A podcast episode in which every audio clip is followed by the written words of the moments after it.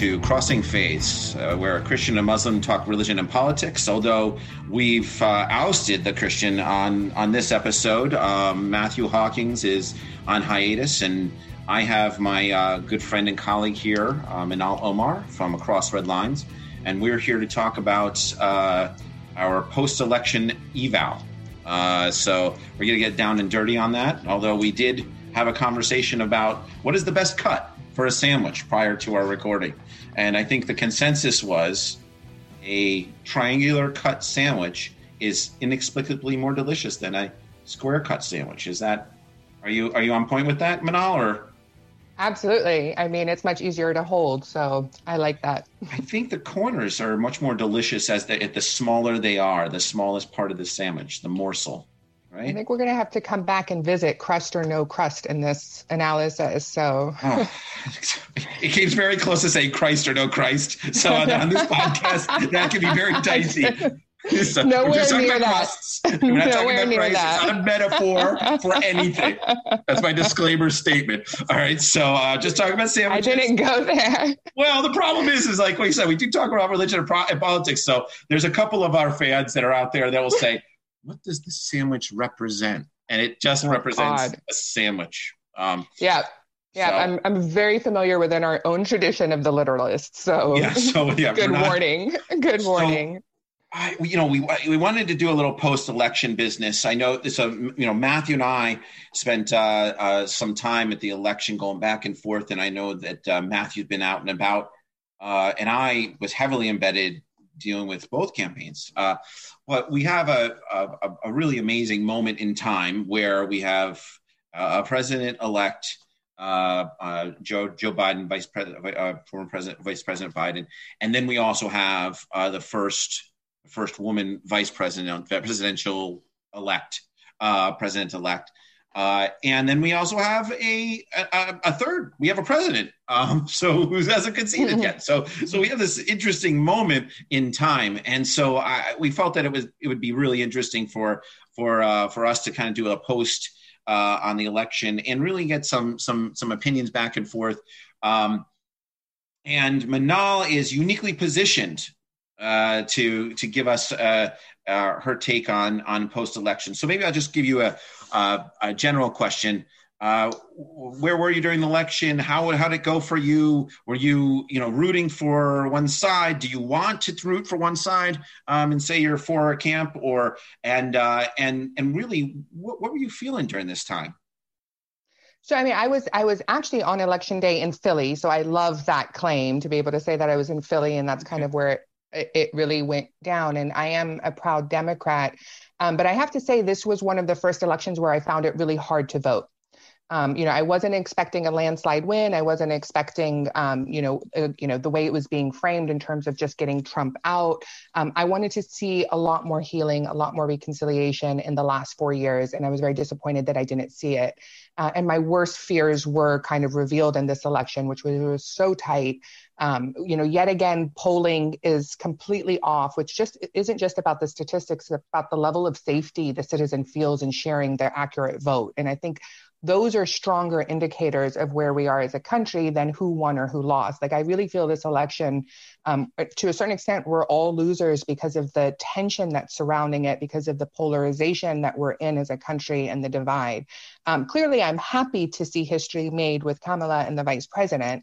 But we've been here before, and we paid a really heavy price for the first Black president. So I think that we need to just be aware of what the cost and what the price is for this new breakthrough as a country. I appreciate that insight. It's across the river is a place called Rhinebeck, New York, and everybody had Biden-Harris signs. And one of my buddies had one on his lawn.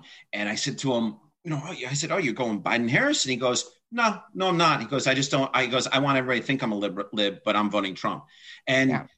And I had a friend down the road who owns a garage, and he painted Black Lives Matter on his garage, really explicit across the top. And I go, God, you're all in on this. He goes, I don't want to get vandalized. I goes, I don't really know, and I don't really care about Black Lives Matter, is what he said. And so there's a lot of sort of feigning you know, in back and forth on what's going on in fencing. I used to fence, where you fake a move and people are saying that they are something or going to do something. I worked with a polling organization, one of the top polling organizations, and the president and executive director of it said, look, polls are nonsense. He goes, whoever pays for the poll gets the information they want. We submit the questions, and then once we get the data, we can do anything with the data. So, but I also think that there's so much information flowing back and forth that, you know, people fear change, right? But mm-hmm. things are changing so fast because of the internet and the information that's flowing. And even if you have a trend right now, it moves so far down the road. And by the time you say you're for that trend, you might have recommitted to something sexier. Yeah.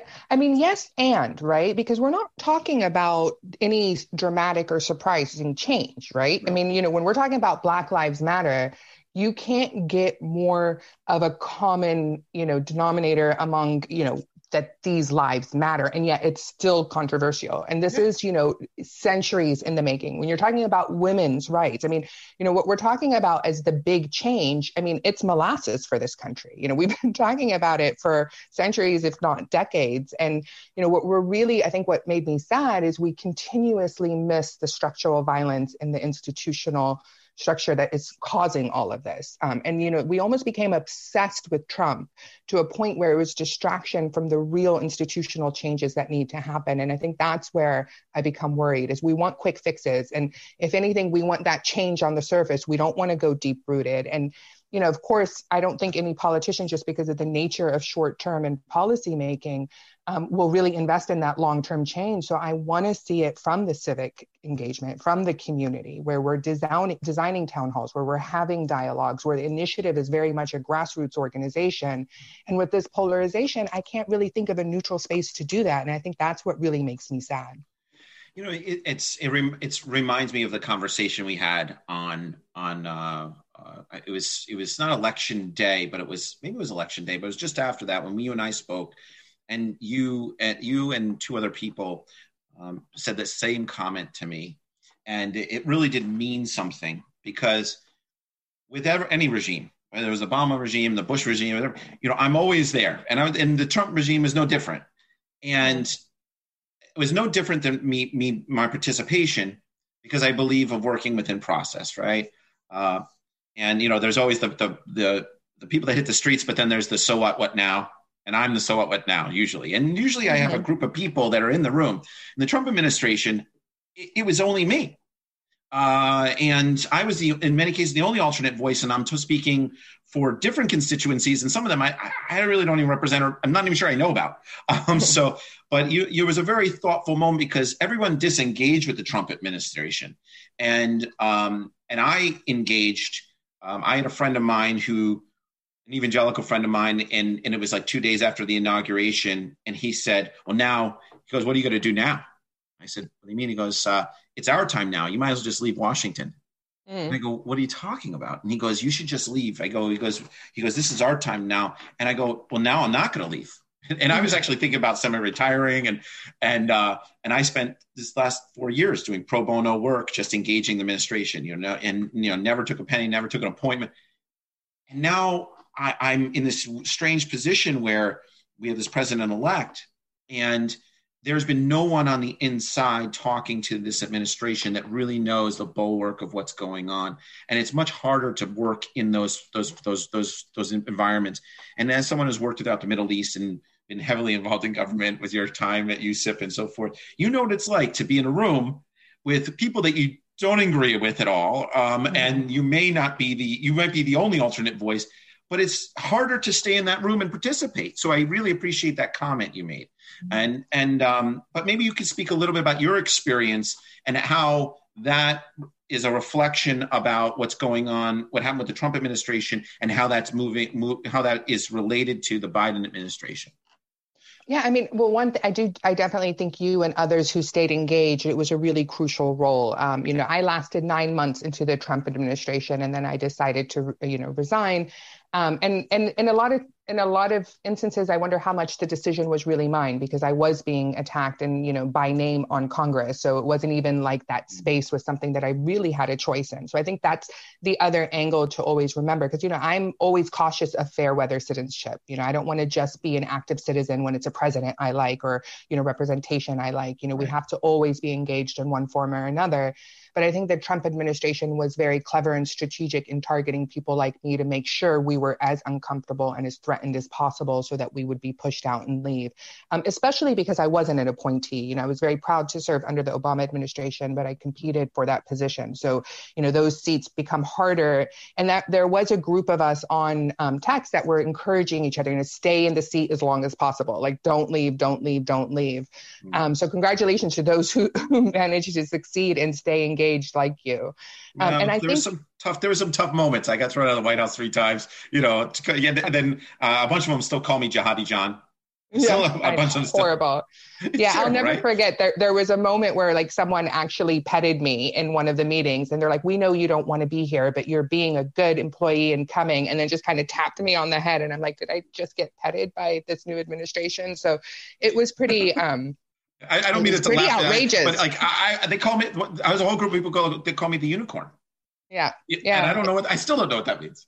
So. I mean, it in itself, it's a very derogatory and discriminatory term because they imagine that there is such a small number of Muslims that want to be engaged, and so they treat us like we're a unicorn when the reality is we are the norm in our community. Absolutely. They just have such a strong stereotype of othering us that, you know, even like I still get, despite being raised in Spartanburg, South Carolina, like your English is so good. And it blows my mind every time I get that.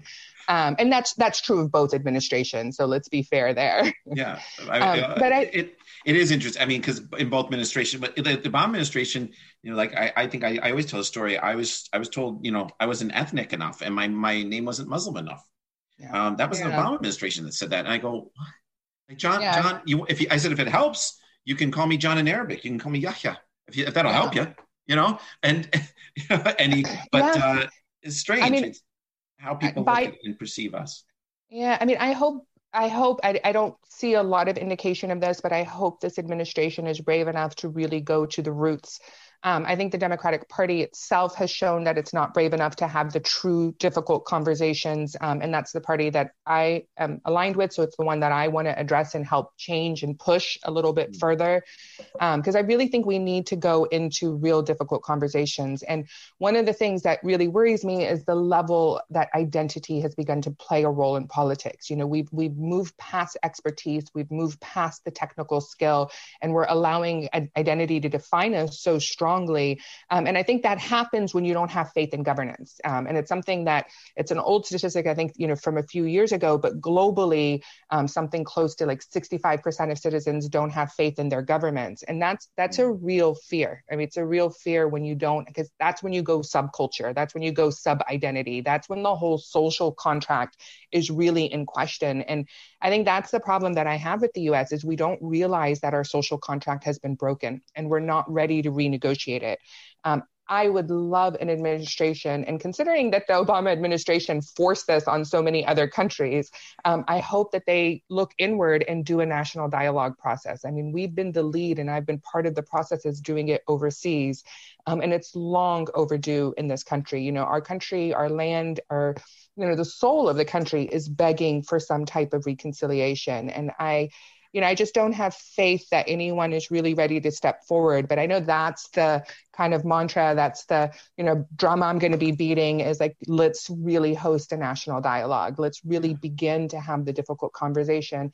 And we can't have it in this polarization. So I'd like to have the intra, like the Democrats, we need to bring the Bernie people. I still call them the Hillary people, but you can call them the Biden people. But, you know, we need to bring them together. We need to start having those conversations. We need to have, you know, someone like Stacey Abrams at the front and center of, you know, her experience and her role. So it's it's not even about reaching out to the other side. Like we're not cohesive. We're not united. Right. And then there's a false union among the Republicans in the Trump administration. You know, no one can convince me. I grew up in the Bible Belt. No one can convince me it's as unified and black and white as they're trying to make it look. You know, there's real depth. There's real questions. There's real soul searching going on there as much as it's going on our side. Sure. And that's the people I want to reach. Yeah, I think it's interesting to think what you're saying about how there needs to be a reconciliation. I always look at it as it's like a feud. It's like the Hatfields and McCoys, and we're uniquely positioned to deal with that because we deal with feuds, with tribal feuds and family feuds all the time. In the areas that we work in the Middle East and Central Asia, so it's very familiar. I think to me, yeah. I know to you, and it is a feud, and I think that they need to just, particularly the media and how and both parties need to kind of start to accept that we've moved beyond political differences and and there was no blue wave. We are at this point where we are about 50-50, where people have a euphoric belief in a person and not even necessarily an idea behind that person because they represent their tribe. And that tribe is really passionate about their existence, as they should be. And we need to sort of figure out and navigate those waters. You know, as a Hamiltonian Federalist, I'm in between both parties, right? Yeah. And I work with everybody. And it's strange because I'm always the person that gets the pocket calls from everybody on this, that, whatever it is. But then they're saying, John, we don't want you in the administration. Then in some cases you're not ethnic enough. You're not this enough. You're not that enough. You're not a party. You're not part of our tribe. So we're not willing to take your signs, have you sign on. But I think that and yet you represent, I think, the majority of America right now, because I think most Americans want to find that middle ground. And now I guess I know why they do call you the unicorn, because it's a really hard space. And, you know, I think that, you know, as a peace builder, you know, I remember a lot of people asking me, and even on in the media, which I was surprised that they would ask this question, is like, well, the time has come, you must choose between your identities. Are you American? Are you Arab? Are you American? You're Muslim? And, you know, there was like these consistent questions of trying to force me to choose. And it's like, no, the time is more important than ever to merge. Like, this is the moment where I refuse to choose. And that's when you know, as the bridge builders, we step up strongly. I think what worries me is it's not just about attacking the other side. You know, as you know, I've studied trauma and resilience in the neuroscience of the brain. And, you know, what we've done on a national level is we have jacked up our nervous systems to such an extreme, to this constant watching of news, that it's actually become the familiar. And so we've actually forgotten how to be in a place of love. We've forgotten what brings us joy. We're just almost like that familiar sense of shock, that familiar sense of needing to take action, of reaction, is where we're at. And it's not where peace is built. It's not where we can hear one another. It's not where bridges are built. That's where you're in that fight or flight mode. And, you know, we have to just bring down the nervous system once more. And, you know, I don't know how Biden's going to do that. It can't be through false appeasement. You know, this is where I do get a little bit worried that there is a little bit of like, let's all hold hands so no one can hold a gun, and he'll lose his base if he doesn't take more strong action. I agree. I think there's your assessment about trauma and is spot on. We're all used to reacting to things. I'm used to being the person that kind of pushes things down because I got to deal with all the crazy and do it behind closed doors. And you do it well. I've seen this. So you do it really well. You know, now that Muslims for Muslims is kicking and we've got the Crossing Face podcast and all this other stuff, we're doing it more in the open. But the idea of, you know, the secondary trauma where we are now accepting the like what's going on with the president. A lot of the Trumpers, they are accepting his trauma as if it's theirs, instead of looking at it as, okay, this vote happened. He won the election back in the day in 2016, 2020 is the Dems. Okay, everything's fine. They're spearheading this agenda. I mean, I've seen a lot of.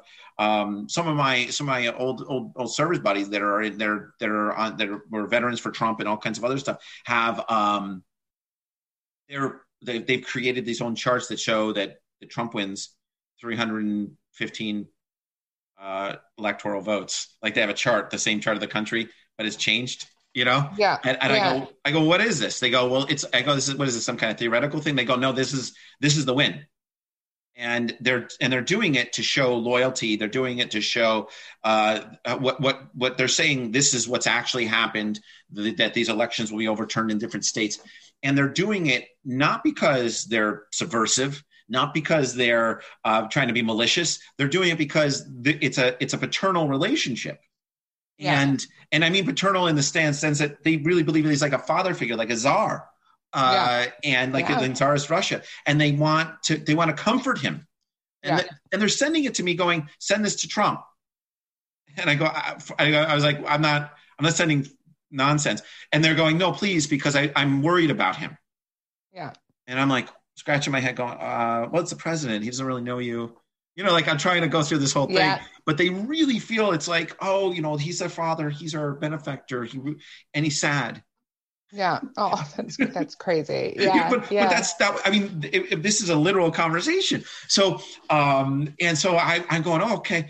And I think that so this is to your point that about the psychology behind it is much more, has much more breadth and scope to it than I think on the cursory sort of surface evaluation. And there, it is tribal, it is familial. There's we've been dealing with so much trauma. People feel like they're hurting their family. Yeah. If they hurt the party or go against it. Well, people are hurting their families, right? I mean, like, think about the family feuds. Think about how many people would joke every year when Thanksgiving would roll around and be like, we can't, you know, have this conversation. We can't have that. Yeah. I know with my friends, I had to set some ground rules because I didn't want to enter conversations that would end up being triggering. And, you know, even though people would argue, because, you know, I'm just a big trigger with you, you know. So but you do it on purpose. Like, I'm totally convinced you do it on purpose. You have that little scan and can see the hot flash and be like, boop, boop, boop, right there. I just wish the Palestinians would just give back the pyramids and then everything would be okay. Okay. I'll leave that there. But yeah, and I remember one friend pushing back on me and being like, this is what you do for a living. Like, if I can't have a conversation with you. And I was like, no, like, this is like, self-care comes first. And if I can't come home to a place where I feel safe and like go out with friends where I feel safe, then that place isn't just like, where are you going to get it? So I think that there is definitely a lot of harm and hurt that happened in between families and friends that also needs mending. I mean, you know, the Facebook feuds alone could be an entire book. Like, the amount of stuff that went down there was really off the charts. Yeah, no, I agree with you. I think just look at us. You know, we have a lot of coffee. We hang out and do all kinds of stuff. And you know, my hands are completely up on Israel, Palestine, right? So, like, and we've had our run-ins. And it's not because I'm not interested in the issue, and it's not because I'm not about justice. It's just that it's a family issue with you. It's not close to home. It is home. Absolutely. And so, you know, there's. And I have very similar issues when it comes to, you know, Afghanistan and how I feel about certain things. So I think that one thing that I do want to highlight is, like, for me, social justice is a personal issue, right? Yeah. You can't talk about it in terms of like, oh, this is a political or this is policy. All of it is a social issue. So, you know, Palestine opened, because I'm Palestinian, it opened my eyes to injustices. But then by default, it made Black Lives Matter a personal issue. It made Kashmir a personal issue. It made Kurdistan a personal issue. You know, I was in Sudan when it was one country, and the conversations around the division became a personal issue. So, you know, I think that's the beauty of being touched by injustices, is your eyes are awakened, you know. And I think this is, I always joke as a Muslim woman, like, a lot of my friends fall in the LGBTQ camp, and it's because we both know that the mainstream lie to us constantly. And so, although our issues can't be further, you know, apart in terms of political or in terms of sexual liberties, but at the end of the day, I think if you've tasted injustice in any form, that veil drops and you can see through so much that you haven't seen before. So honestly, all these injustices are personal to me, and I refuse to pretend that they're not. No, I you know, we espouse the same view, and we feel that, you know, we have this, the same manner of looking at things. I just had this conversation about the commissioners at the United States Commission for International Religious Freedom, and I'm going to get in a lot of trouble for saying this, but there's an appointee that's, there's a commissioner who is a Uyghur. And mm-hmm. I go, out of all the commissioners, this is the only one that actually has been through something. The rest of them are all talking about it, you know? And so they might have personal trauma, this and that, but when it comes to religious persecution and, you know, and actually being in country and having, this is the guy. Are you going to say, I hope you're not going to counterbalance me. Well, if you are, it's okay. But the point is that it's interesting because it's different than taking a trip over to the Middle East and crapping on a few books and having the idea of something, right? And that's very, very different than being, you know, I'm a fourth generation refugee. I don't claim to be a refugee at all, but I do know that the effect of what happens to its family is this right here. Okay. Yeah. You know, and I know that, you know, but living and working in countries and spending time doing that as opposed to just flying in makes a big difference. And that allows you to own the issues that be able to translate them into something that's useful when it comes to policy records or programming or whatever the hell it is that we do. So, I think that it's strange because the identity that you have, the identity that I have, the identity that a lot of Americans have, and that doesn't just speak to Muslims, different faith groups, mm-hmm. different ethnic groups, different cultures, Americans, you know, whatever we want to say. We all have been dealing with a long period of trauma, and it didn't start with Trump. Mm-hmm. Absolutely not. Yeah, it didn't start with Trump. I mean, arguably, maybe it started in the 90s. Maybe you could say that when it comes to politics turning into a feud. Probably with Reagan, but yeah. Well, I always say it was Newt Gingrich, who was probably one of the most intelligent. Who really brought it up, yeah. He was probably one of the top 3 constitutional scholars in Washington at the time when he was Speaker of the House, and mm-hmm. he turned the whole thing into vendetta politics. He's the guy who made it where if you were a Republican talking to a Dem, you would be you wouldn't be invited to the meeting or you'd be ignored in the meeting, and he started that switch. Into vendetta politics, and such a shame because he's probably a genius when it comes to constitutional politics. I would love to see him get in the fray about constitutional politics and talk about stuff from a perspective of really his skill set. But he's really all about pushing the whole vendetta forward and creating this idea of the feud, which he succeeded and was probably the forefather of it. I don't know if Reagan so much was that, but Reagan was Reagan. No, I think that's fair in terms of the intellectual. I think in terms of policies, that's what began to really impact the divide. That's what really began to impact, you know, our public education system. You know, I tend to be very sympathetic when we're, you know, yelling how ignorant America is when we've actually gutted our public education system and surprised 30 years later to see what we have. But, you know, I think you mentioned about the different identities we have and what we're bringing to the table. And, you know, when we actually first met, if you remember that on the panel, I talked about the Islamic concept of Amana. And, you know, mm-hmm. I am someone who takes it really seriously. Like, I do feel that whatever opportunity is given to us in this lifetime as a person of faith, we're held accountable for what we do with it. Yeah. And when I look at my skill set, you know, I'm a trained economist and I'm a trained negotiator, and I've helped other countries in transitions. And as you know, I've been based overseas over the last 2 years. And because of Corona, I kind of got stuck in the US, but now I've really come to believe like that I have a responsibility as a citizen to share that skill set, to help in whatever is coming, what next. And I've decided, you know, not to do it through the government lens, but do it through the civic lens, because that's where I'm the strongest and that's where my background is the strongest. So I do hope everyone kind of looks inward. You know, it's great to tell other people what to do. And I think I'll speak as a Democrat, we've been pretty horrible. Like, we've been pretty nasty, just assuming everyone's a racist, very condescending. And, you know, our heads tilt when we're trying to explain to people why they're wrong. And, you know, that can be very triggering for a lot of people. And I think it's time everybody just look inward, think about their specific skill set and how they're going to use it to really see and create the next world, the next transition, the next country that they want to live in. Because, you know, whether you know it or not, the social contract is being renegotiated globally. Yeah. You know, there are too many issues for us to be holding on to the old contract. And, you know, I this is where my work in Europe has been really energizing, is that they're leaps and bounds ahead. You know, when I'm talking about trauma and the social contract, those are very normal conversations in Germany, in Paris, and, you know, other contexts. And I see the rolling of the eyes. Well, they're not working. I mean, let's just be honest. They're all eating cheese and bread and, you know, they got a lot of time off. You know, so, I mean, let's just be...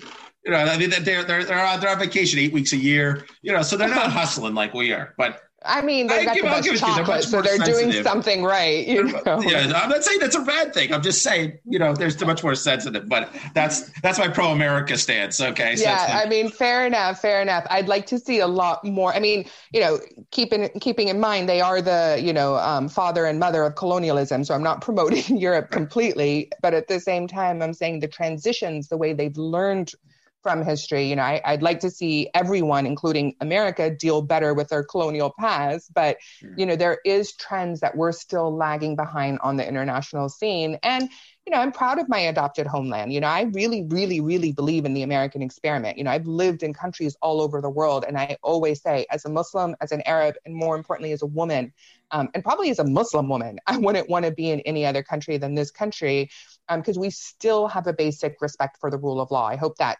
this is what's really being tested in this transition. I hope that continues to stand. But as long as we have that respect for rule of law, despite its inequities, despite its problems, we have a system to fight within. I appreciate the comments. I know that we're running out of time, so I wanted to, you know, you have the last word. So, and I appreciate you giving your insights on this moment. So this is Crossing Faiths, our production of Roll Top Productions and Muslims for Muslims International. Our special guest on a post-election of eval was Manal Omar with Across Red Lines. If you will, in the show notes, we'll put some sexy links. One is to Let Love In, the campaign that is Across Red Lines is promoting right now, and it's the idea behind it is to create a video of how you let love in, and maybe you could just give us one last one-liner. What's the elevator pitch on Let Love In, so people can get motivated and participate. I think it's just, you know, remember your place of joy. And whenever you're in that place where you're feeling tension and frustration, go back to that place of joy. And I think that that's what we're hoping to share and inspire one another about by sharing our own personal places of joy. I asked Mom yesterday, can we do a Let Love In video? And she goes, well, my love's conditional. So I said, she just started right up to it. So he's like, I don't know, which day are we going to do it on? So we could think about that. No, but thank you so much, Manal, for taking your time. And I appreciate your insights. Me. And I will, and then we'll look forward to doing this again soon. Great. Thank you for having me. It's always great.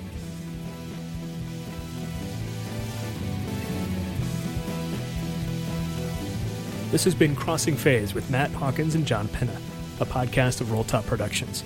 If you like what you hear and would like to help defray the cost of the show, consider sponsoring us on Patreon by visiting crossingphase.com.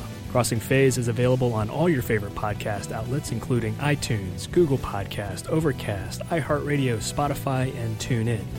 We'd appreciate your review of our program, especially in the iTunes store. Let us know what you think of the show via Twitter @MTHawk, @JTPenna, or @Crossing Phase. Music for this episode is courtesy Vajra, whose music is available at thevajratemple.com, Spotify, iTunes, and Amazon. Show notes for this episode and more are available at crossingphase.com.